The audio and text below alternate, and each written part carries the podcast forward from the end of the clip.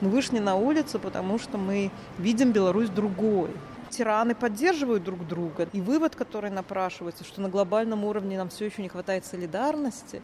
И было видно последние, там, я не знаю, пять лет, что в обществе начинают быть слышны голоса, которые говорят, что ну вообще-то это ненормально, мы не хотим так жить.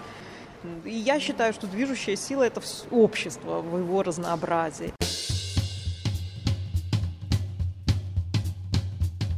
Вы слушаете подкаст Фанайлова «Вавилон Москва». Меня зовут Елена Фанайлова. Здравствуйте. В этом подкасте я разговариваю с представителями гуманитарных и богемных профессий о духе времени, о самочувствии в мире политического популизма, теории заговоров, национальных карантинов. «Вавилон Москва», разумеется, парафраз названия известного сериала «Вавилон Берлин». Москва – это точка сборки подкаста. Записаны же эти разговоры могут быть в разных местах Европы.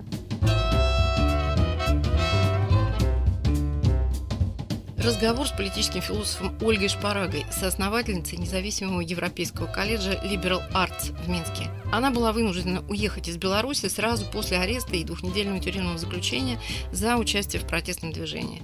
Сейчас Ольга работает в Германии, выпустила книгу, которая осмысляет опыт белорусского протеста. Она называется «У революции женское лицо. Случай Беларуси». Ольга – член ФЕМ-группы Координационного совета и представительница Светланы Тихановской по вопросам образования. Мы встречаемся в Киеве На огромной выставке современного искусства и политического плаката под названием «Каждый день». Название подразумевает, что белорусы протестовали ежедневно. Ольга приехала в киевский выставочный зал «Арсенал» с выступлением о женской активности в протестах. На выставке есть и ее часть. Это рисунки, сделанные в камере, и записки с планом лекций для подруг по заключению. В сентябре прошлого года, накануне своего ареста, Ольга давала мне интервью по скайпу. Нынешний разговор мы записываем на безопасность безопасном расстоянии в полтора метра, не снимая масок, но вновь о том, как протестуют женщины и как пытки становятся ежедневной проблемой, человеческой и философской.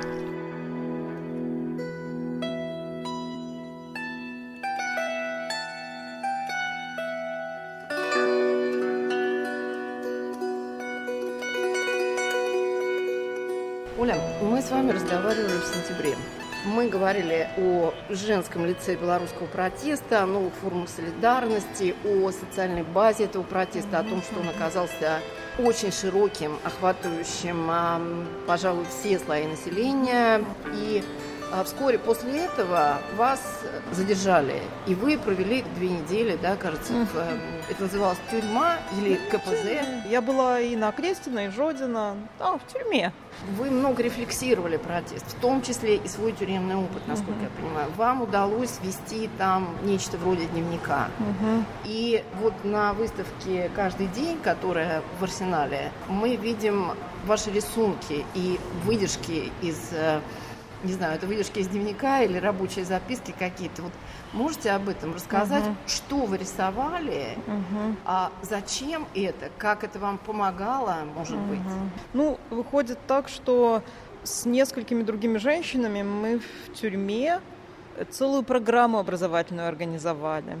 То есть мне повезло, я не подвергалась физическим пыткам, далеко не всем так везет, и до сих пор людей пытают, Конечно, это психологическое насилие сильное, давление, но тем не менее, когда ты не подвергаешься пыткам и физическому насилию, то ты можешь как-то попытаться жить той жизнью. И, и в этом стоит задача. У меня была такая задача в том, чтобы продолжить жить той жизнью, которой я живу, быть философом.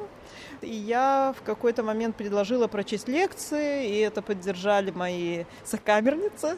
А сколько вас было в камере? Ну, количество людей менялось. В максимальный момент нас было 8 человек, а так было, наверное, от 5 до 8. И каких-то женщин выпускали, какие-то женщины новые приходили. В том числе были две женщины, которые страдали от алкогольной зависимости. Они проходят... У нас есть так называемое лечение для таких женщин. Но на самом деле это тоже ужасающая, бесчеловечная форма, когда женщины практически живут в тюремном заключении, потому что их сдают их мужья, либо родственники. То есть это вот такая форма никакого не лечения, а поддержания их, в общем-то, в таком состоянии, как уязвимой группы. И эти две женщины также рассказывали о своем недовольстве политической ситуации. Они в Ж... Одна в ЖЭСе работала. Это отделение, которое занимается ремонтом, следит за порядком во дворах.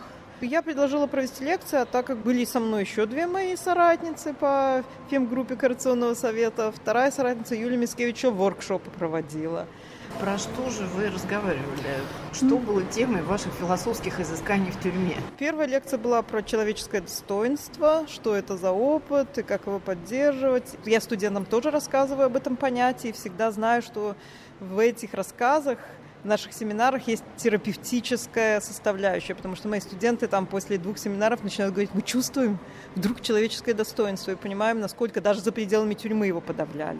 Кому философски восходит э, это представление о достоинстве? Кто из авторов?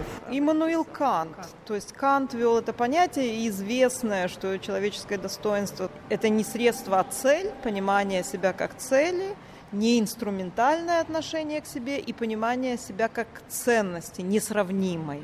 И, в общем, вот это вот эти ключевые идеи, они сохранились и в сегодняшнем понимании. Там уже как бы они перерабатываются, по-новому переинтерпретируются, но то, что вот есть у нас измерение цены, мы свои способности там на рынке труда выставляем, но то, что в нас вот нельзя ни с чем сравнить. Это ценность несравнимая. Кант еще внутренней ценностью это называл. Считал, что нельзя отнять человеческое достоинство. Можно унижать, да, но тем не менее всегда вот этот остаток в нас будет, и нужно его пробуждать, учиться сопротивляться, то есть есть такой потенциал в человеческом достоинстве сопротивления. И уже последующие философы говорили о том, что нужны условия для того, чтобы это, в нас эта внутренняя способность, наша несравнимость, отношение к себе как цели, не отказ от того, что тебя инструментализировали, объективизировали, что на самом деле, если система репрессивна, то она может тебя лишить этой способности поддерживать в себе это человеческое достоинство. И после Канта как раз философия много уделяла внимания тому, как же организовать жизнь в обществе, политические институты, социальные институты так, чтобы не унижалось человеческое достоинство. То есть вот первая лекция была про человеческое достоинство, вторая была про Мишеля Фуко, конечно, про то, как в тюрьме организуется время, пространство, телесные практики, ну и, соответственно, что Фуко этому противопоставлял, как можно сопротивляться, поскольку все это дисциплина, репрессии. И мы после каждой лекции мы нащупывали какие-то понятия, я говорила, можно двигаться вот туда, про что хотите, или туда, поскольку, ну, у меня там много знаний. И в конце каждой лекции мы приходили к новой теме. Третья лекция была про экзистенциализм, поскольку это тоже важное такое empowerment и то, что дает силы. И четвертая лекция была такая моя любимая тема, мэтры подозрения, о том, как Маркс, Фрейд и Ницше совершили переворот философии и перестали понимать, э, что наши поступки обусловлены какой-то природой в нас – и стали объяснять наше поведение социальными условиями, да, бессознательным, культурными образцами. И это тоже очень важно понимать. И это тоже, кстати говоря, очень важный опыт тюремный, который я вижу в письмах, что когда в тюрьме, в камере оказываются люди без крыши над головой, либо вот как у нас женщины, страдающие от, от алкогольной зависимости, у политических заключенных вроде прогрессивных людей, но у многих разрушилось представление, что эти люди сами виноваты и выбрали такой образ жизни. Вот. И, ну и вот про это, про как раз мэтры подозрения первые показали, в какой мере наше решение зависит не от индивидуального выбора, от э, условий, от устройства институтов, от социальных практик, от культурных образцов, которые мы не осознаем, да, считаем, что это мы все это изобрели. А, ну и Фуко потом это все интерпретирует. Да? Фуко был учеником метров подозрения, называл, что это вот они ему научили, его научили, он стал это все развивать. И еще была у меня лекция про неформальное образование, поскольку я им занимаюсь, последняя, пятая. Как неформальное образование вот все это там критикует или наоборот какие-то практики э, поддерживающие развивает. Вот. Ну и а рисование в какой-то момент – так как я в детстве ходила в студию, какие-то студенческие годы продолжала рисовать, а потом стала критиком современного искусства и перестала уже как-то сама что-то практиковать. Тут я как-то к этому вернулась. И это тоже был способ организовать время, сконцентрироваться. И в том числе я все время говорю, что я любовалась этими женщинами, которые были вокруг. То есть вот эта вот красота во всей полноте этого понятия как э, люди остаются людьми, как они вот в этих сложных условиях э, проявляют эту человечность. Это прекрасно, это хотелось как-то запечатлить. Ну, мы как-то вот с Юлией Мицкевич вместе поняли, что в этом опыте взаимопомощи черпаешь по-настоящему силы. Я поняла в тюрьме, когда увидела, что ну там я старше, у меня жизненный опыт, я как-то успокоилась, потому что я была очень уставшая. И то, что у меня не было смартфона, меня это успокоило. А я видела, что 20-летние женщины вокруг, они не могут. Им нужны смартфоны, им нужны часы, у них такое вот беспокойство, и поэтому я поняла, что я могу что-то, могу рассказывать истории, да, могу им объяснить, почему время так или иначе течет, и что делать, когда нет часов. Ну, то есть вдруг мои знания актуализировались, и в этот процесс то, что мы делились всем знанием, продуктами, нижним бельем. Даже так. Да, и это все давало друг другу силы, и вот мы, это мы называли сестринством, да, то есть это и солидарность, и эмпатия, это понимание того, что мы все вместе, но в то же время все-таки у каждой есть границы, потому что, ну, когда ты живешь в, таком, в таких плотных условиях, то, конечно, тебя может что-то раздражать. Это не совершенно незнакомые люди разных возрастов. Но вот эта готовность быть предельно терпимыми и даже реагировать, да, замечать, когда у кого-то какие-то проблемы, быть готовой помогать, это, конечно, такой очень важный опыт. И мне кажется, что эта революция, степень эмпатии – повысила в обществе. Я вижу, как сейчас журналисты пишут о важности заботы и самозаботы, мужчины об этом пишут, что они в своих рабочих коллективах говорят, отдохните, заботьтесь о себе. Я для этого не встречала, чтобы мужчины такое писали. Женщины, феминистки, да. Но это стало уже, что мы должны да, искать эти силы, помогать друг другу. Оля, у белорусской революции, а мы уже можем употреблять слово революция, наверное, по отношению к этому довольно длинному все-таки процессу, да, да. есть действительно какой-то невероятный гендерный оттенок. Он связан с тем, что Лукашенко, в общем-то, очень устаревший образ такого патерналистского поведения, мачистского поведения – вот эти его знаменитые слова о Беларуси как э, любимой, которую mm-hmm. не, не отдают, mm-hmm. да, я правильно цитирую? Да, да, да, любимую не, отда- да, не отдают, не да. Отдают. И вот это какое-то ну, демонстративно патриархальное mm-hmm. поведение, поведение всего его карательного аппарата невыносимо архаичная. Угу. Вот как вы это оцениваете как исследователь? Вот эту прямо гендерную составляющую отношений тирана и угу. его народа? Угу. Для меня, как э, феминистки, эта патриархальность всегда была видна, и мы это в феминистских кругах обсуждали. И мы видели связь домашнего насилия с другими формами насилия, потому что в Беларуси, например, дедовщина, в армии, и это каждый год несколько смертей. И Лукашенко тоже говорит, что это норма, в то время как последние годы общество начало демонстрировать, что это ненормально, что учительница в школе что-то такое, стул или чуть ли не парту на ученика подняла. И директор школы эту учительницу уволила, Лукашенко ее вернул и сказал, что это дети виноваты. То есть Лукашенко настолько демонстрировал последние годы допустимость насилия как ключевую форму социальных отношений, вот таких вертикальных. И было видно последние, там, я не знаю, пять лет, что в обществе начинают быть слышны голоса, которые говорят, что ну вообще-то это ненормально, мы не хотим так жить. И, конечно, феминистки про это громко говорили. И в 2018 году МВД предложила Лукашенко закон о противодействии насилию в семье, да, и за этот закон боролись и феминистские, и гендерные организации, и тут и милиция тоже поддерживала, то есть понимала, что не хватает инструментов, что Это ненормально, что происходит в семьях.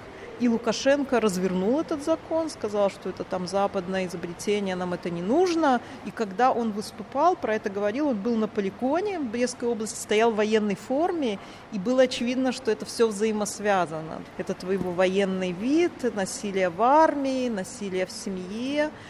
И э, это обострилось все в ковид. То есть ковид, он сказал, что вообще ему на всех наплевать, да, и вот это вот, и женщины, которые нагружены вот в социальной сфере работают, огромное количество женщин, на них легла нагрузка, потом система не работала здравоохранения, за пределами Минска в особенности просто не справлялась, люди умирали, и Лукашенко стал обвинять, говорить, сами виноваты, спортом не занимаются, таскаются по улицам, нужно пить водку что там на тракторе ездить. И это, конечно, стало каким-то таким большим импульсом к тому, чтобы вот обнаружить, что, в общем, власть в любой момент говорит, мы больше не защищаем вас, да, и медицина не для вас, образование не для вас, только можно вот вас репрессировать, да, вам приказывать. Скажите спасибо за то, что мы вам даем. Мы вернемся после объявлений. Померанцев переулок. Так называется мой подкаст. Игорь Померанцев – это я, а переулок – это мои записи, новые и архивные, интервью, монологи, эссе, музыка, стихи.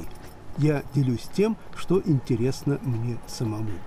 Не обходите мой переулок стороной. Вас ждут интересные встречи. Студия подкастов «Радио Свобода».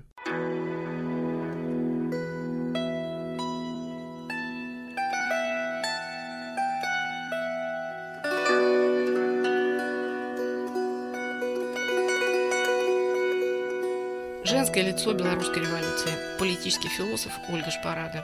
Поразительный плакат э, в руках одного из протестующих «Бьет, значит, сядет». Mm-hmm. Ну, это как бы ответ э, известной народной мудрости в кавычках бьют, значит, любят. Да. Нет, нет, люди уже не готовы так думать. Люди да. думают, бьет, значит, сядет. Да, да. И это призыв, что ли, этот плакат, мне кажется, обращен и к Лукашенко, и к э, силовикам, которые mm-hmm. били и продолжают бить свой народ.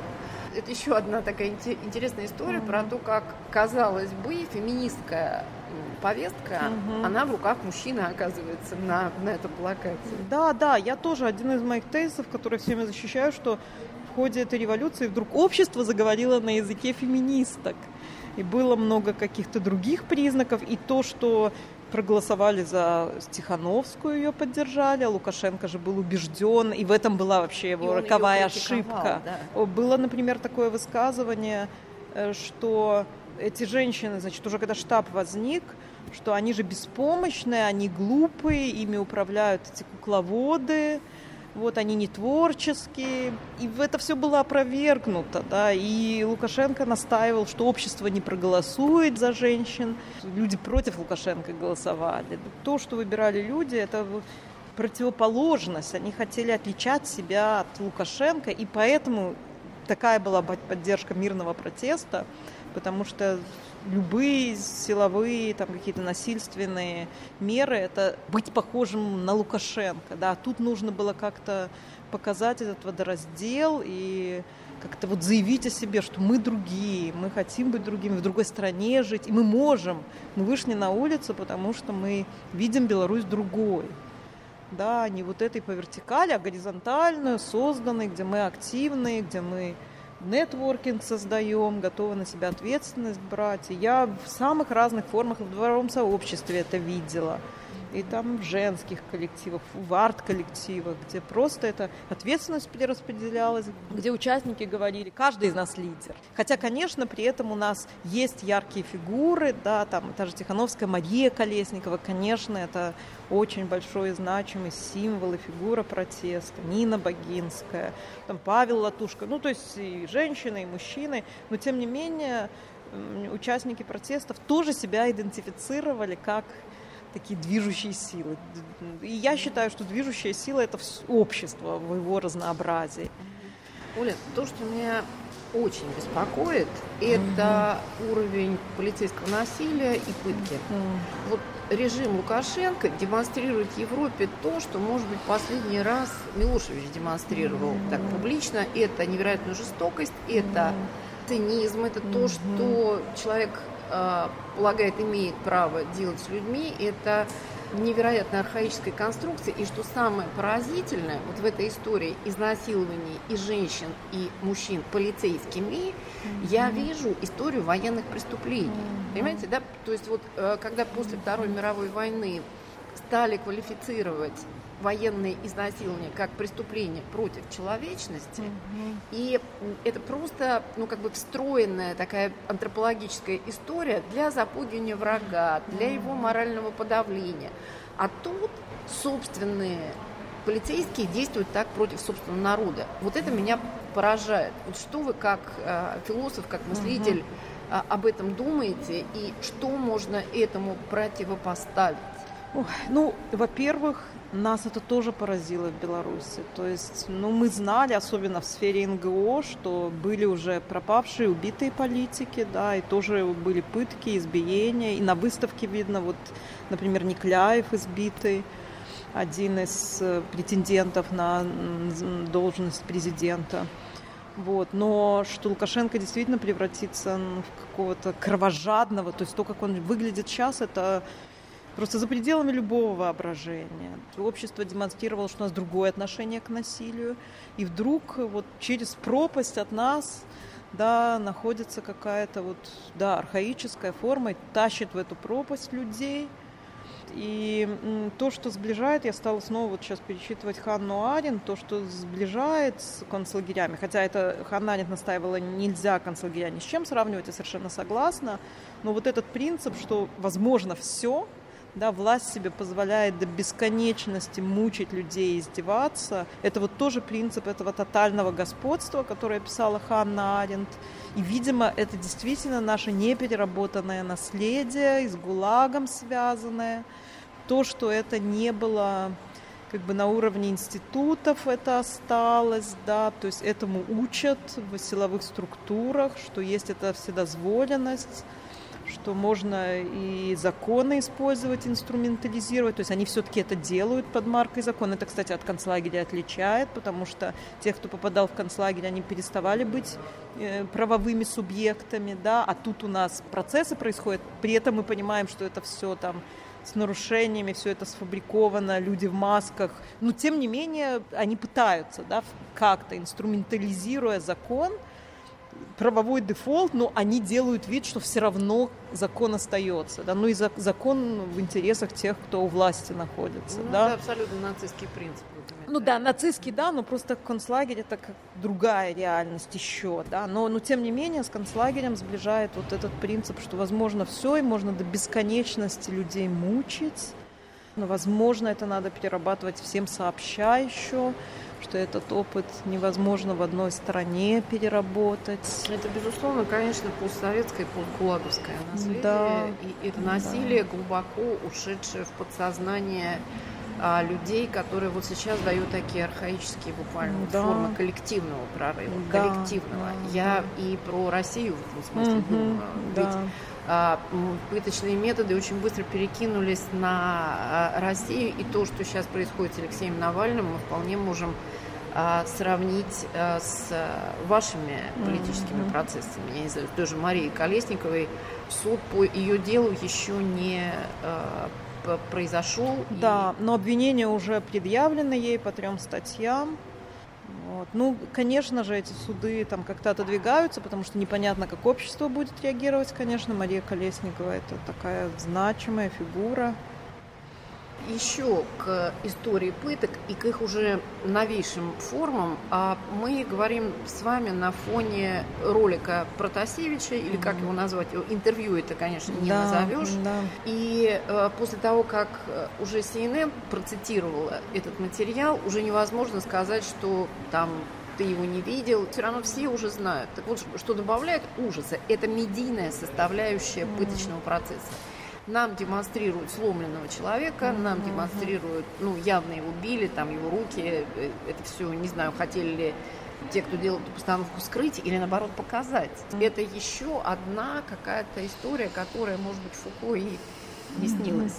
Ну, про это уже современные теоретики да, здесь электронных коммуникаций, телекоммуникаций пишут.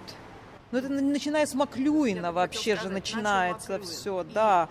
Получается, если мы вслед за Маклюином говорим, что сам медиум является посланием, то по существу это есть э, как бы в каждую голову вкладывается, да, этот образец с каждого экрана мы видим, да, это насилие, и тут всегда вопрос, где эта граница между нормализацией и критикой, да, и как это на нас воздействует, насколько нас это разобщает, да, то есть тут много разных эффектов, про которые мы в общем, в общем тоже уже знаем, то есть мы их обсуждаем. Вот в истории с Протасевичем меня вот это вот угу. поражает, что он демонстрирует, то есть Лукашенко демонстрирует всему миру, так можно. Да, да, ну и захват так самолета ведь тоже, это тоже как что-то, наверное, несравнимое ни с чем, что произошло. Вот, и Лукашенко тоже демонстрирует, что вот он может, и, и в принципе это работает, что, ну, я такой для себя сделала вывод, что сегодня тирания работает на глобальном уровне, да, то есть люб, любая локальная тирания оказывается вызовом для других государств, для других сообществ, и неизвестно, кто там окажется в этих жерновах, ну и тираны поддерживают друг друга, да, выходит, как Путин поддерживает Лукашенко, это тоже работает на глобальном уровне. И вывод, который напрашивается, что на глобальном уровне нам все еще не хватает солидарности. То есть тирания это работает, медиа работают глобально, да, а вот институты, которые бы, как Анарин когда-то писала, да, что вот эти лишние люди, которые возникли, беженцы, это политическая проблема, не экономическая, а что мы никак не можем решить создать таких институтов, такие практики, которые бы противостояли превращению людей, что люди лишаются гражданства, у них нет никакой защиты. Так и тут мы живем в этих капсулах национальных государств, и получается мы, мы не знаем, как помочь людям, которые страдают в другом национальном государстве. Средства массовой информации делают этот опыт универсальным, все сопереживают, но нету этих универсальных инструментов. инструментов, что с этим что? делать. А, ну, если говорить и про русское общество, и про белорусское, ведь это невероятно технологически и даже технократически продвинутые mm-hmm. общества. Я имею в виду, так сказать, элиты университетские, я имею в виду IT, mm-hmm. э, архитектуру, строительство, ряд отраслей. Mm-hmm. Э, я бы под определенным вопросом и про медицину бы научную сказала здесь. Mm-hmm. То есть э, общество очень европеизированное, и белорусское, и российское. Mm-hmm. Но политическая система mm-hmm. э, в обоих обществах или государствах оказывается страшно консервативной. Mm-hmm. Она скатывается в худшие формы какого-то кошмарного повторения советского прошлого. Вот меня этот разрыв не устает поражать. Вот чем это можно объяснить? Не, ну мы просто же не осуществили трансформации этих институтов, и они продолжали работать по этим правилам да, и есть еще там формальная и неформальная сторона, и договоренности, которые существуют. Михаил Минаков пишет применительно к Украине, что это тоже сосуществование. Формально мы видим много демократии, да, но за этим фасадом много неформальных институтов и правил, которые э, обесценивают всю эту демократию уже даже несмотря на эти тяжелые условия, нам нужно думать о том, как мы будем осуществлять трансформации, чтобы это снова не повторилось, где этот минимум на уровне Конституции, устройство ключевых институтов, да, согласие насчет ценностей ключевых, как мы будем видеть это социальное устройство, чтобы это все не воспроизвелось. И это мои армянские коллеги то же самое говорят. Происходит там смена власти, 100 тысяч людей на улицах, и потом не происходит этих трансформаций. Пашинян тоже вот признавался совсем недавно, что он ничего не сделал для того, чтобы изменить институты. И опять приходим к той точке, или близко к той точке, в которой совсем недавно были протесты. Я очень рада, что стала заниматься политической философией. Когда-то я была феноменологом, но поняла, что как-то меня это не устраивает. И я вижу, что запрос на обсуждение политических институтов, структур, правил – есть, и это надо реально. Вот я сейчас думаю, садиться со студентами и обсуждать, как выглядит сейчас Конституция, как должна быть выглядеть в будущем, и это все нормально делать. Я помню, Бродский как-то говорил, чем отличаются интеллектуалы в советском пространстве от интеллектуалов чешских, потому что чешские от обсуждения литературы перешли к обсуждению политического устройства. Помню, в каком-то интервью это говорил. Вот. И я как-то рада, что у нас, я вижу, что там белорусские интеллектуалы, там белорусские исследователи, философы реально сейчас начинают думать, обсуждать. И запрос есть у молодежи. Молодежь начала про политику думать не о чем-то, что в других странах происходит, да, что, что сейчас в Беларуси такая политика, в будущем мы хотим другой, значит, нам нужно понять, на каких принципах это политическое устройство должно базироваться, и как мы видим все институты, и как мы будем это контролировать. И это ну, очень важно. Э, потому что защищать только своими телами демократию не получится. Да, потому что да. за а, телесной жертвой, я продолжаю свою мысль насчет да. пыток и насилия, угу. за телесной жертвой должна стоять а, политическая результативность. Угу. Иначе это, эта жертва становится бессмысленной угу. или смысл ее оказывается очень отложенным. Угу. Вот сейчас мне смысл уличных протестов, что в России, что в Беларуси, представляется отложенным, uh-huh, если uh-huh, можно так uh-huh, сказать. Uh-huh. И, в общем, э, в достаточной степени напоминает мне практики, ну, такие, конца XIX века в Российской империи. Uh-huh. Практики борьбы, я имею в виду. Uh-huh. Ну, это напоминает, я не знаю, 68 год, да, то есть много параллелей. Мои друзья читают Кундеру снова, да, то есть, в принципе, да, вот эта реакция, и ну, ну, у нас не было ведь такого уровня репрессий, которые сейчас Лукашенко по отношению там, ко всем сегментам общества. То есть, действительно, мы можем о, о, о тотальном господстве сейчас говорить, да, вот о, о тоталитаризме потому что ну, авторитарная была система, да, с, с тем, что были ниши в обществе, которые развивались, ну и которые в том числе стали очагами возникновения таких фигур, как э, Мария Колесникова. То есть это была культурная сфера независимая. То есть у нее были границы, но тем не менее в этих границах она могла развиваться. Интернационализированная в том числе, с какими-то, ну мы говорим, технологизированное общество, но IT белорусское у нас там исследователи было, было представление, что они своей жизнью живут. Но когда началась революция, оказалось, что они в Беларуси видят свое будущее, настоящее и будущее, и хотят там тоже за нее сражаться и предлагать решение этой ситуации. То есть все-таки эти технологии не только на власть работают, да, все-таки этот элемент прогрессивный, медики, да, то есть одни же, одна из движущих у нас сил – протестов были медики. И что будет сейчас с этими институтами? После таких огромных увольнений режим продолжает людей увольнять. Да? И, ну, в том числе для нас это какой-то знак того, что эта система как она может устоять и выдержать эту деградация. А боюсь при помощи э, путинских денег.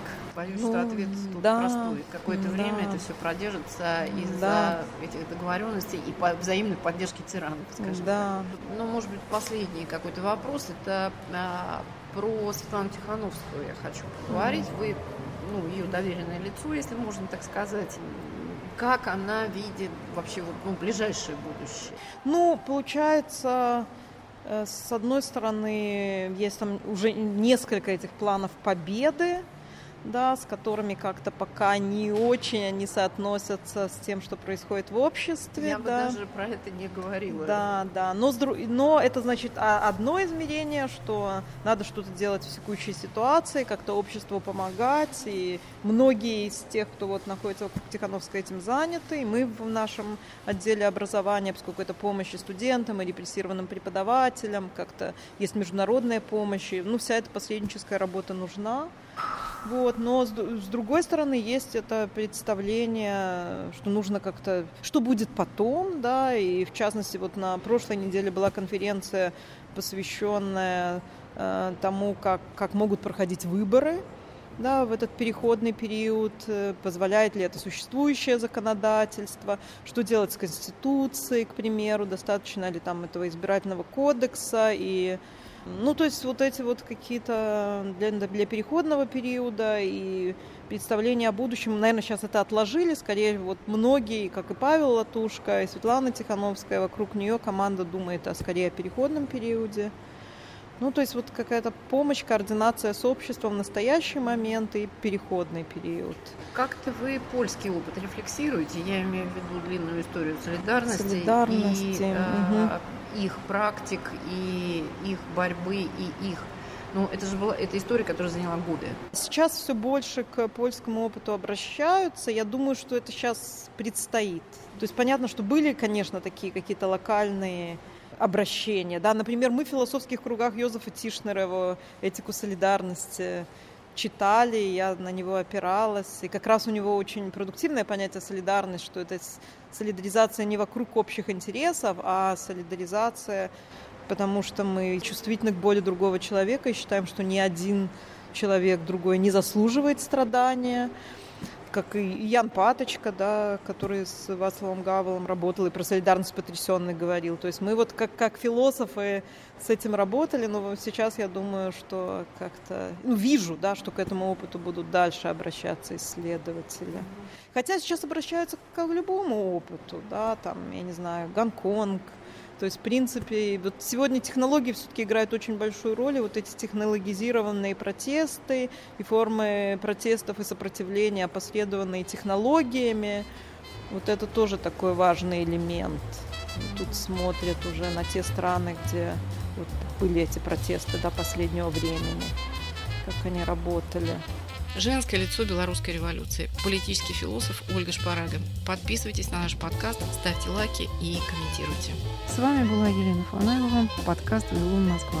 Слушайте новый выпуск каждую субботу в приложениях Apple и Google, в Яндекс Музыке, Spotify, а также на сайте Радио Свободы в разделе подкасты. Пока-пока.